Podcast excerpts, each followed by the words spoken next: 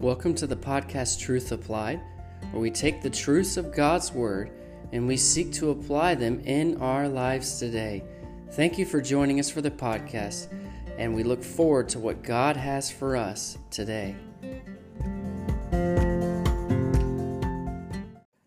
Welcome back again to Truth Applied. We've been looking at the Hall of Faith, these heroes of faith. You know, we often name it that, thinking of like the Hall of Fame. I love American football, and you, those those men are enshrined there in Canton, the greatest of the great for the NFL. We have even the Hall of Faith or Fame with baseball and these other sports, and it's a fitting name, isn't it? These are men and women that we see here in Hebrews chapter eleven that displayed incredible faith. Think of Noah. We talked about him in last uh, episode that he lived in such a wicked society and yet he persevered. He was unwavering.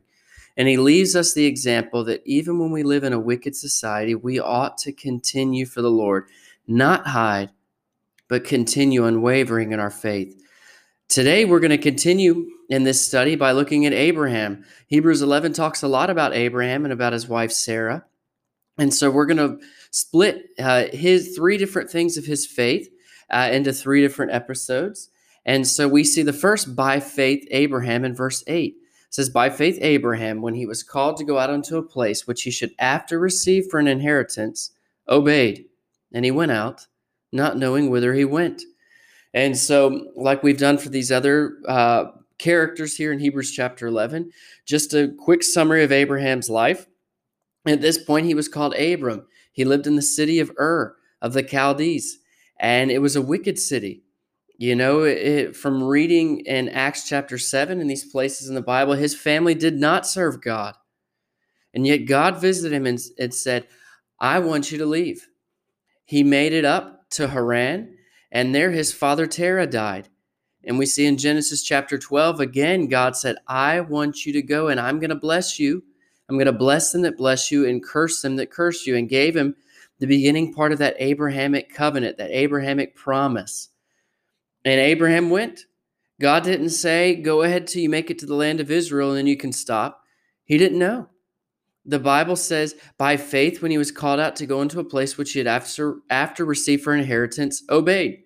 End of story. And went out not knowing whither he went. And so God didn't say, you have to travel for three weeks. God didn't say, once you arrive at such and such town, you can say at the Holiday Inn Express there, and then you're good to go. God didn't say any of that. God just says, go. I'm going to bless you. I want you to go. And I'll tell you where you need to stop. You know, can you imagine that? You know, I often think, what did Abraham tell Sarah when God told him that? We're moving? Uh, where to? I don't know well, you don't know anything else? No, God just told us to go. Can you imagine that conversation between them? God, God wants us to go. Well, how long are we going to be? I don't know. Where are we going? I'm not sure. Well, how do you know when we're there? Well, God will tell us. And that was Abraham's faith. This is the first part that we see that he had a faith that was strong, even when he did not know where God was taking him. You know, it's amazing. He had no idea. And yet the Bible says uh, one word. What was his response? Obeyed. You know, what faith. And he went out not knowing whither he went. How about us? Does God have something for us? What are we going to do? You know, looking back, and I'm not trying to lift up uh, my wife and I. You know, I remember there was a lot of unknowns, and, and this story comforted us when God was calling us not just to come to the Dominican, but even to move out to the city where we're at now. You know, not knowing anybody, not knowing, uh, just coming with just the four of us. You know, and I take comfort in this story, even in the unknowns of life. I don't know where God's taking us and how God's going to work this all out, but I know this is what God wants us to do as a family. And because I know that's God's will for me, He's going to take care of everything and He's going to lead us. And so, in your life, Maybe God's doing the work. Maybe God's stirring in your heart about doing something for Him, about changing a job, changing your career, changing, moving, whatever it may be, the situation, stepping into unknown territory that you've never been in before. You know what God expects us to have? an attitude of faith. Because without faith, it's impossible to please Him. What will you be your response when God calls you to do something that you aren't prepared for or that you don't think you're prepared for? God helps us, and that you don't know the end of the outcome. What do we do?